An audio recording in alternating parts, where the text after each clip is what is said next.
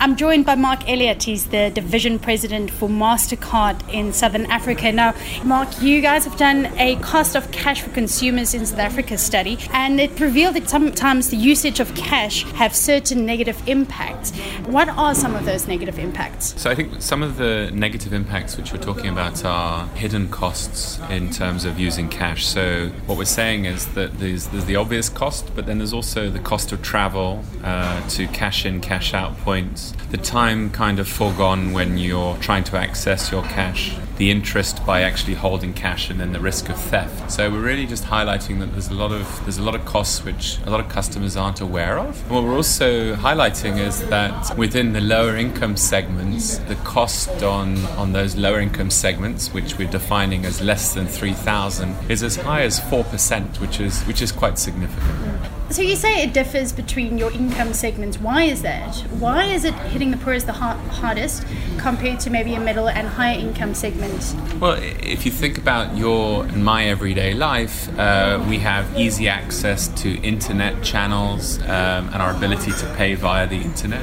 We have easy access to point of sale in order to conduct payments but that's not necessarily true for, for lower income segments who don't have easy access to internet and, and maybe need to hop on a bus or a taxi before they can uh, before they can withdraw cash or even get to a get to a supermarket. So that's that's really where it impacts them more what is the solution? How do we move towards at least cutting the cost? Because I think eliminating the cost altogether might be a little bit difficult to reach, at least in the short term. Sure. So um, I think uh, there's a couple of different things to talk about. One of them is how can we leverage mobile handset? I think another one is how do we build out uh, acceptance with retailers in rural areas. Thirdly, I'd say you know we can we can talk about how we can work with government differently and then you know how can we forge partnerships? So you know just in terms of the mobile handset one of the things at mastercard that we do is we focus on how we can leverage the mobile in the smartphone environment to scan qr codes and so we launched something with the city of Ekurhuleni last year so that, you know, when you receive your utility bill, you can actually scan the QR code on the utility bill from the comfort of your couch on a Thursday evening while you're watching television rather than rocking up to ShopRite Checkers on a Saturday and getting in a long queue, which is a bit of a schlep. And also incurs a cost of getting to ShopRite Checkers, you know, giving up family time, etc. So I see a real opportunity of leveraging the mobile handset in certain use cases to display displace cash Similarly, uh, you know, we've done some things with paying your parking fines uh, with QR codes and even paying parking attendants when you're actually parking your car. So,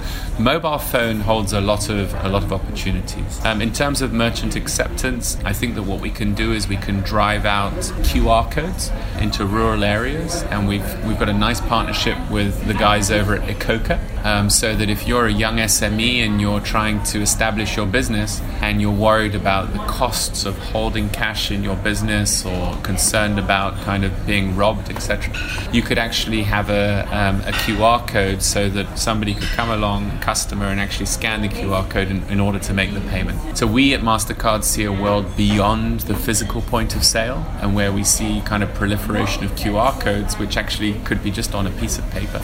That's a lot around digitalization, and I, I read a report the other day. I think 92% of people on the African continent that own mobile phones, yet a minimal amount of them have access to internet. Uh, is that something that MasterCard has considered in these QR codes and, and things that they are looking at, the, the access to, to the internet? I think the internet's important, and uh, there's lots of very innovative ideas about how one could do that. That's not really our game, but uh, you know, we also have um, a very lovely use case with customers who want to leverage their non-smartphone or USSD handsets to actually do a mobile top-up type, type transactions, and that's been a that's been a very good use case, which obviously doesn't need to use the internet, uh, but allows a payment to happen with a handset, just to try and then um, use that kind of form factor to educate um, and drive financial literacy. We launched a gamification campaign last year, which was massively successful, something called the MasterCard Race. And uh, we had massive sign-ups for this race. And then what we did was we inculcated payment type behavior in exchange for accumulating points, which would uh, translate to airtime, which is currency. So effectively, we were developing consumer behavior in payments beyond the airtime top up, using airtime as a, a motivation. So quite clever stuff.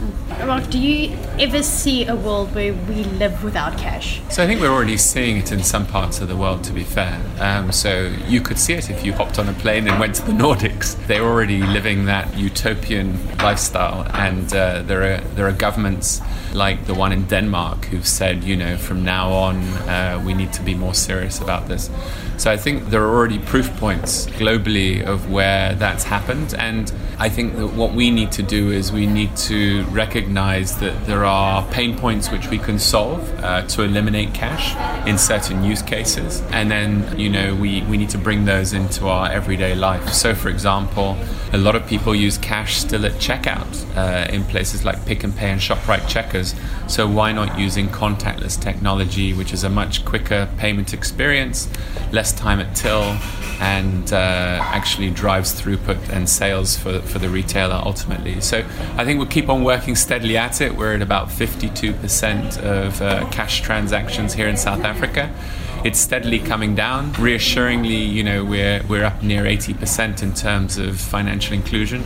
So I think we're getting to a we're getting to a good place there where we've got more people using mainstream banking channels, which is terribly important if you want to if you want to you know, build a credit record in the country. So I think we're getting there. Are we up to par? Is our security measures up to par to be able to handle something like that? Yeah. So um, I think uh, South Africa is you know EMV compliant for s- some years now and. Uh, has got a really advanced uh, regulatory framework in which we operate. And the opportunity, if you like, is to leverage different technologies which MasterCard can help with. So we launched a biometric card with uh, two pilots with Pick n Pay and ABSA, which we announced about two weeks ago, where we're layering actually biometric technology on top of the EMV chip and making the payment more about who you are rather than having to remember lots of passwords and having that clunky experience. So you already are in a good place, but we can make that even better.